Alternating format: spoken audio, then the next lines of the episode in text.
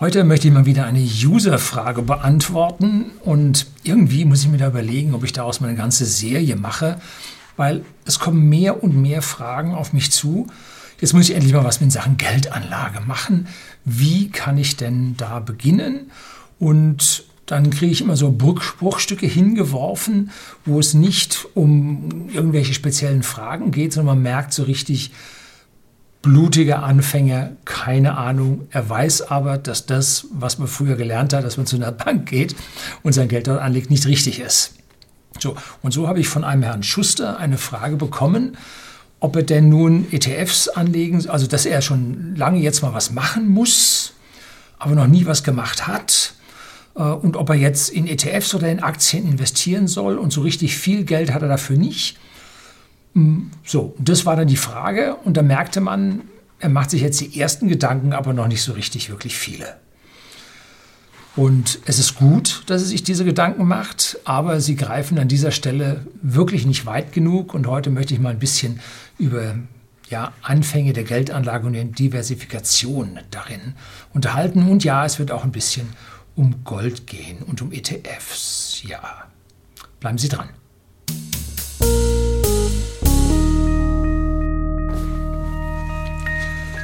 Guten Abend und herzlich willkommen im Unternehmerblog, kurz Unterblog genannt. Begleiten Sie mich auf meinem Lebensweg und lernen Sie die Geheimnisse der Gesellschaft und Wirtschaft kennen, die von Politik und Medien gerne verschwiegen werden. Und zur Frage, ob er nun seine Gelder, seine Anspargelder in ETFs oder in Aktien anlegen soll, habe ich ihm dann eine Mail geschrieben, die also seine erste grundsätzliche Frage mal völlig auf den Kopf stellt und ihn erstmal fragt, äh, wie denn die Zukunft in unserem Geldsystem aussehen wird und ob, ja, wenn er jetzt in ETFs anfängt zu sparen, denn ja, sein Geld in Zukunft sich entwickeln wird. Er führte auch in seiner Mail an, dass er also Videos von Dr. Krall gesehen hätte und da einen heftigen Korrektur bei uns in den gesamten Märkten und im Finanzsystem sieht und dass er da natürlich aus dem Geld raus will und in Aktien rein will. Das ist schon mal im Prinzip nicht verkehrt. Aber ich bin mir ziemlich sicher, dass wir einen starken Einbruch, einen zweiten Absturz. Ja, mein erster Absturz, da habe ich mich glatt verschätzt. Ich bin von einem Doppel-L ausgegangen, ist aber ein V geworden. Nun, die Systemverantwortlichen werden versuchen, hier es beim nächsten Absturz wieder zu einem V kommen zu lassen. Aber die Frage ist, ob dann unser Geldsystem nicht schon so weit überreizt ist, dass das nicht mehr funktioniert. Also ich erwarte dann einen Absturz unseres Finanzsystems in Sachen Börsenwerten von 80, 85, 90 Prozent.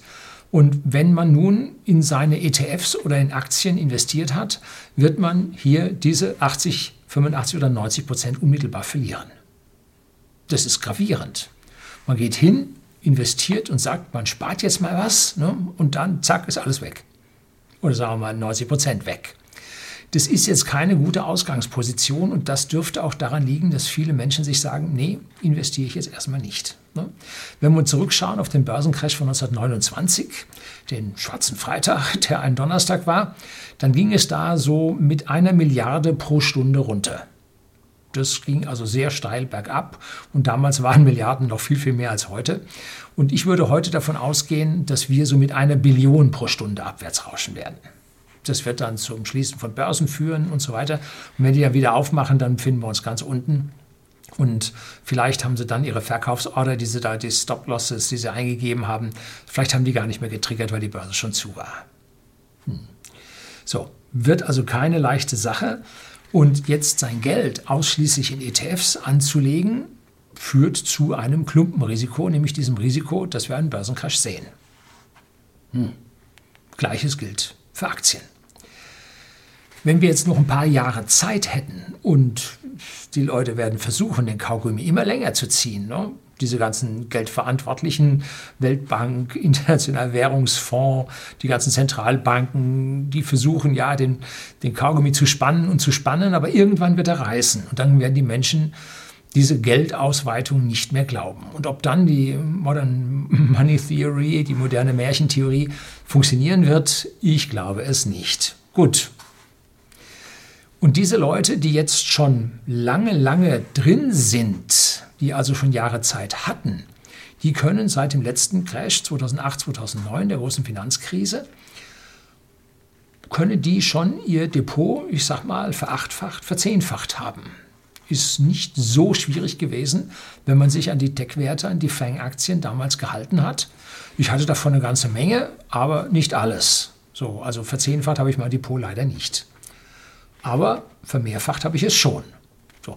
Und wenn Sie jetzt so jemand sind, der dort auf dem verzehnfachten Depot sitzt, dann sagt er, nu, wenn es um 80 Prozent runtergeht, bin ich immer noch im Plus.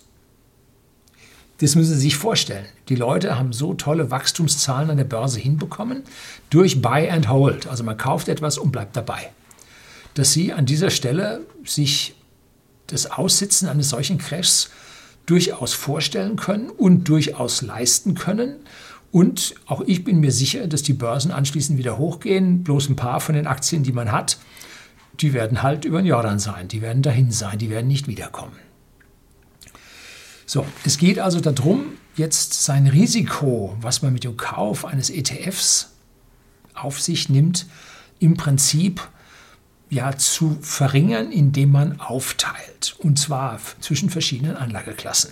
Ich meine jetzt nicht zyklische und nicht zyklische Aktien, googeln Sie das mal. Ich meine auch nicht deutsche Aktien und US-Aktien, wobei ich grundsätzlich von den deutschen und europäischen Aktien gar nichts halte, weil die die vergangenen Jahre eine so schlechte Performance hingelegt haben, das ganze System hier so schlecht ausgelegt ist, dass wir mit diesen Aktien so gut wie keine Chance mehr haben. Es mag die eine oder andere darunter geben, aber weitflächig deutsche und europäische Aktien, hm, glaube ich nicht. Was wir haben werden, ist, wenn es so eine Korrektur kommt, ich schätze sie immer auf zweite Hälfte 2023, weil das die Zahlen sind, die Dr. Krall nach reiflicher Überlegung, nach seinen ersten Überlegungen in seinem Buch Wenn schwarze Schwäne Junge kriegen, äh, logisch sich hergedacht hat. Jetzt ist Dr. Krall etwas schneller geworden und sagt, es geht schneller kaputt. Aber wie sagt er immer so schön, die Leute werden die Dose immer weiter die Straße runtertreten. Äh, wie lange das nun klappt, sei dahingestellt. Ich glaube, es klappt so lange, bis nun wirklich die ursächlichen Kennzahlen über den Jordan gehen. Und da deckt sich dann meine Aussage wieder mit der von Dr. Krall von 2023. So. Und dann fallen alle Aktien, alle Länder, alle Regionen, das fällt alles ganz breit. Und deswegen muss man sich jetzt überlegen, ob man nicht andere Anlageklassen findet, die nicht mitfallen, die dort konträr vielleicht dazu sind. Und da fallen mir relativ, fallen mir nur zwei ein, die relativ einfach äh, zu erreichen sind. Und zwar ist das Gold und das sind Kryptos. Nun sind Kryptos auf der anderen Seite sehr neu, keine geschichtlichen Sachen, so ab 2012, wenig Erfahrung, hohes Risiko. Ich habe letztlich hier ein Video über Ripple oder XRP gedreht und da haben die Leute darunter gesagt, passen Sie auf, da am Anfang gab es auch einen Boom bei Ripple und wir haben viel Geld verloren und da haben sich Leute dann zur Boomzeit von den Gründern da Geld auszahlen lassen, das war ein Scam und was sie alle gesagt haben, äh, mag richtig sein, zeigt, dass Kryptos noch nicht so einfach sind und es auch nicht klar ist, ob man diese freien Kryptos in der späteren Finanzwelt leben lässt oder ob die nicht in den Untergrund wandern. Also schwierig. Kryptos will ich Ihnen jetzt so zwingend nicht empfehlen, aber es gibt immer eine Versicherung für schlechte Zeiten und das ist Gold. Nicht nur Gold, sondern Geldmetalle, Gold und Silber. Die beiden sollte man nehmen. Und wenn man nun aufteilt, da kann man sich jetzt verschiedene Überlegungen machen, wie viel Gold hat man. Ich hatte zum Beispiel in der Übergangszeit, bevor ich mein Depot oder während der ich mein Depot umgeschichtet hatte, hatte bis zu 40 Prozent in Gold. Und zwar äh, Xeta Gold. Und wir haben dieses Geld auch von whisky.de, dem Versender hochwertigen Whiskys für den privaten Endkunden, die wir zwischendrin immer mal höhere Geldbestände haben, bis wir unser Lager dann wieder aufstocken können. Äh, vor der nächsten kalten Jahreszeit haben wir unser Geld auch in Gold geparkt, weil wir einfach äh, ja, Angst um Banken, um Währungen haben, dass wir auf einmal nur noch bei 100.000 Euro sitzen und der Rest des Geldes ist weg. Also tauscht man dann in Gold und mit ein bisschen Glück gab es auch wop, eine solche Steigerung beim Goldpreis. So, mittlerweile stocken wir unser Lager jetzt wieder ganz feste, mächtig auf, weil wir ja in der kalten Jahreszeit, jetzt vor dem Brexit, mm, jetzt, wenn Corona wieder enger wird, die Leute nicht mehr so oft auf die Straße gehen, äh, wieder mit höheren Umsätzen rechnen müssen. So, also da ist ein permanentes Hin und Her zwischen der Anlageklasse Whisky und der Anlageklasse Gold. Gut. So, aber die allgemeinen Hinweise sagen, mischen Sie 5 bis 10 Prozent Gold Ihrem Portfolio zu oder investieren Sie von Ihrem Portfolio 5 bis 10 Prozent in Gold, wobei die ersten auch sehr soliden Anlagespezialisten, ich schaue da öfter auf Mission Money, die verschiedenen Herren an, und die sind mittlerweile schon bei 20 Prozent. Also da bei denen steigt der Goldanteil, den man halten sollte. Also sie fühlen sich auch der Krise näher kommend. War, ist also schön zu erkennen über die Monate und Jahre, wie sich nun dieser empfohlene Goldanteil langsam steigert. Also so eine allgemeine Empfehlung könnte sein, das ist keine Empfehlung an Sie. Ich kenne Sie nicht, ich weiß nicht, wie viel Geld Sie haben, Ihre Situation nicht, wie müssen Sie ans Geld ran und so weiter und so fort. Äh, wahrscheinlich bin ich auch gar nicht befähigt von meiner Ausbildung, ich bin Ingenieur, Ihnen hier einen Finanzanlagetipp zu geben. Also es ist keine Empfehlung, ist nur das, was man so auf den verschiedenen Kanälen von den verschiedenen Herren äh, so hört. Und die sagen, Edelmetalle 20 Prozent, Aktien bzw. ETFs 40 Prozent und Kryptos bis zu 20 Prozent. Da waren sie die ganze Zeit über auch mit 5 Prozent Kryptos kann man machen. Mittlerweile sagen sie auch 10 Prozent Kryptos, 15 Prozent Kryptos. Bitcoin hat jetzt die 12.000 Dollar Marke gerade wieder durchschlagen nach oben. Sieht nach einem Aufwärtstrend aus. Ich habe mal hier über das Bitcoin Halving gesprochen und kann mir vorstellen, dass Bitcoin bis 35.000 steigen wird, relativ bald, binnen der nächsten neun Monate ungefähr wenn es statistisch so weitergeht. Es kann aber auch auf 100.000 Euro steigen. Kann alles passieren. Es kann aber auch auf 1 Euro fallen oder auf null, wenn es verboten wird und die Leute daraus flüchten. Also sehen Sie, auch hier bei der Anlageklasse äh, schwere Verluste möglich. Deswegen sagt man immer, aufteilen in verschiedene Anteile. Das macht natürlich jetzt einen Verwaltungsaufwand. Sie können zu Ihrer Hausbank gehen, einen ETF-Sparplan abschließen. Das ist das aufwandstechnisch niedrigste, aber dort haben Sie vermutlich Gebühren. Und achten Sie darauf, nicht, dass der Ihnen ein Zertifikat aufschwätzt und sagt, es ist wie ein ETF oder ETF ähnlich oder so. Nein, das muss ein echter ETF sein, der physikalisch mit den Aktien hinterlegt ist, der Sondervermögen ist, der übrig bleibt, wenn die Bank pleite geht. Ganz wichtig.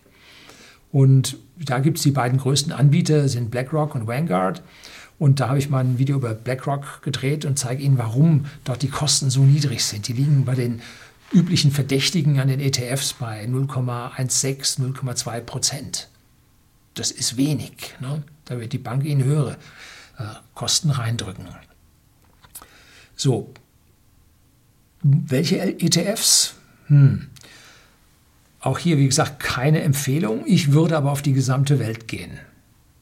Das heißt jetzt nicht nur den MSCI World, der jetzt nicht so ganz World ist, sondern er muss dieses AC, All Countries muss dabei stehen oder WI, World Index, sowas. Und der setzt sich dann zusammen aus dem MSCI World und den MSCI Emerging Markets. Da kann man auch zwei ETFs kaufen.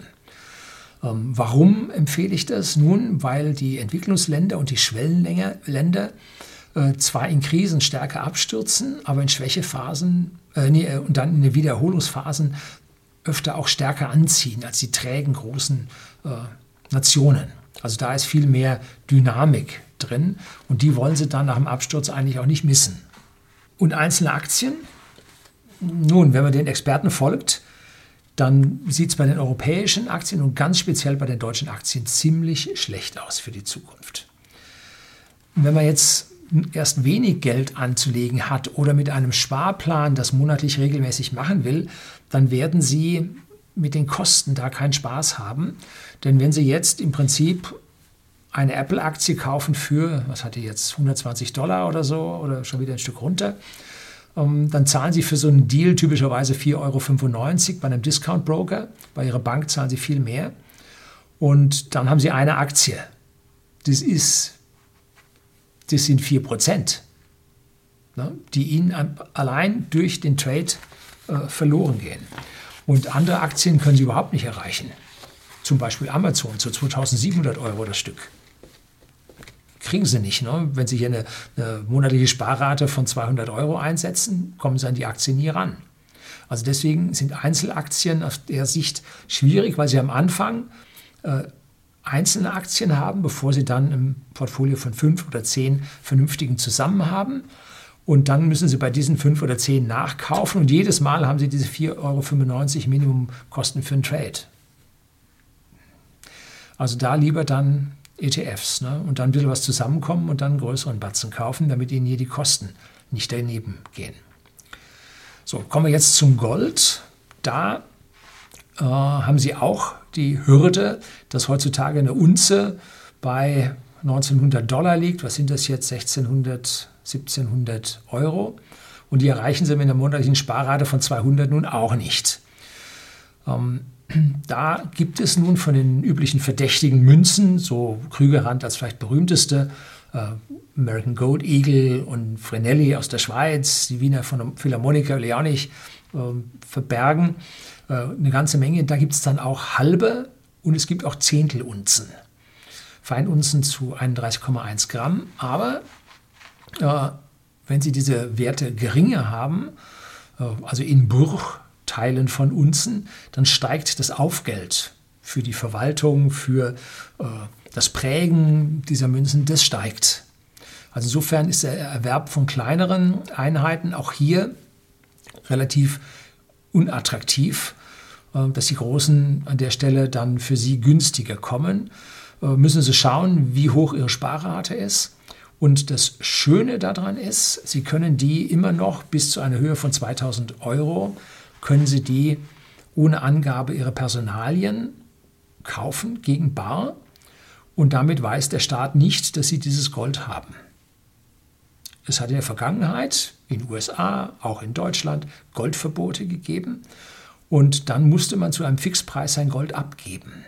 Und das normalerweise gegen ein Geld, was dann schon sehr weich war und relativ schnell seinen Wert verloren hat. Und damit wurden sie ja um die Früchte ihres Sparens betrogen. Und wenn der Staat das nicht weiß, dann können Sie an dieser Stelle dann sich dem Staat widersetzen. Achtung, Sie werden dabei strafbar. In den USA stand Gefängnis drauf, wenn Sie Ihr Gold nicht abgeliefert haben. Aber ich glaube, über 80 Prozent der US-Bürger haben ihr Gold nicht abgeliefert. Also das Ding lief ins Leere und das wird vermutlich, wenn es zu einem Goldverbot bei uns käme, genauso der Fall sein. In Belgien ist es mittlerweile so ein geflügeltes Wort, wenn da eine neue Verordnung, ein neues Gesetz kommt, fragen die Leute sich zuerst, wie kann der Staat mich an dieser Stelle erwischen? Gar nicht interessiert mich nicht und wurde letztlich durch die Medien getragen. Gut, wir sind auch bald so weit, äh, dass wir uns auch fragen, müssen wir jede Verordnung, die bei uns kommt, dann folgen. Aber aufgemerkt, Sie werden an dieser Stelle strafbar werden, wenn Sie das nicht melden. Gut, es kann auch gleichzeitig Sinn machen, Silber zu kaufen. Das ist nun deutlich billiger. Da kriegen Sie so, was sind denn das? 5 kanadische Dollar, Maple Leaf, äh, entsprechend dann einer Unze oder so. Und die kriegen sie dann für unter 30 Euro, äh, unter 30 Dollar. Äh, das heißt, da sind die Größen der Münzen rein physikalisch mehr, aber Silber ist halt deutlich weniger wert.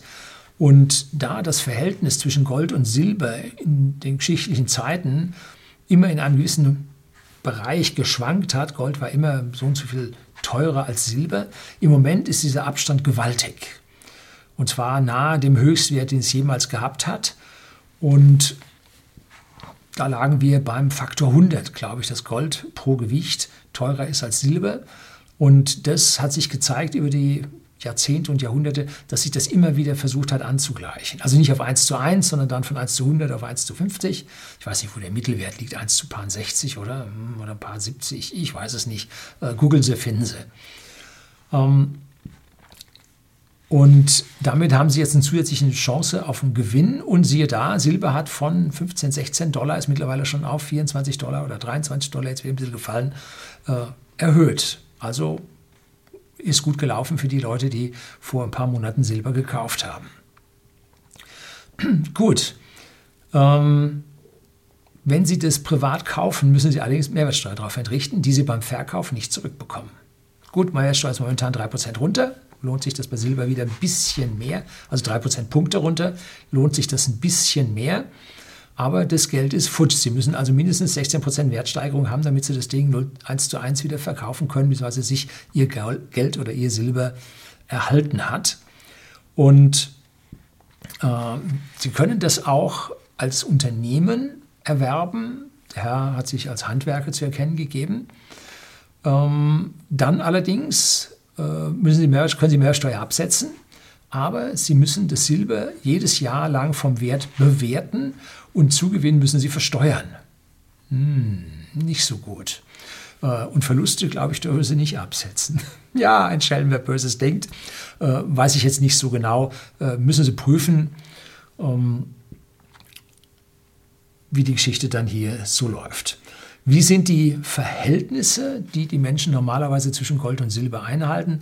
Typischerweise drei Teile Gold, ein Teil Silber oder vier Teile Gold, ein Teil Silber. Also Gold gewichten die weitaus stärker. Bleibt am Ende, bleiben am Ende die Kryptos. Und das ist ein ganz anderes Thema, was ich in anderen Videos, dem Ripple und dem Bitcoin Halving hier schon besprochen habe, schreibe ich Ihnen unten wie immer in die Beschreibung rein. Äh, da möchte ich jetzt nicht drüber reden. Zum Abschluss noch eine Warnung. Bauen Sie nicht parallel zu Ihren Schulden, die Sie vielleicht auf einer Immobilie haben, jetzt ein Depot auf. Stellen Sie sicher, dass Ihre Immobilie schuldenfrei ist. Denn wenn es in den großen Crash geht, Ihre Guthaben, die Sie irgendwo haben, können recht schnell besteuert werden, äh, können sehr schnell auch entwertet werden aber die Schulden, für die findet sich immer ein aufnehmender Mensch. Also Schulden bleiben an ihnen kleben. Und damit kann dann auch ihre Immobilie, wenn sie zum Beispiel ihr Einkommen äh, verlieren, weil die Rezession so stark ist, dass sie keine Aufträge mehr bekommen und jetzt diesen Kredit nicht mehr bedienen können, kann ihre Immobilie verloren gehen. Also es macht keinen Sinn, jetzt Depots aufzubauen, wenn sie auf der anderen Seite die Kredite nicht in absolut sicheren Tüchern haben, zum Beispiel Beamte sind, äh, wobei auch da bei extremen Verwerfungen in der Weimarer Republik hat die Hälfte der Beamten ihren Job verloren. Also auch da muss man aufpassen, Beamtenjobs sind nicht so sicher und wenn unsere Währung hinübergeht, kann es sein, dass sie auf einmal mit einem Bruchteil ihres Gehalts als Beamte wieder aufwachen.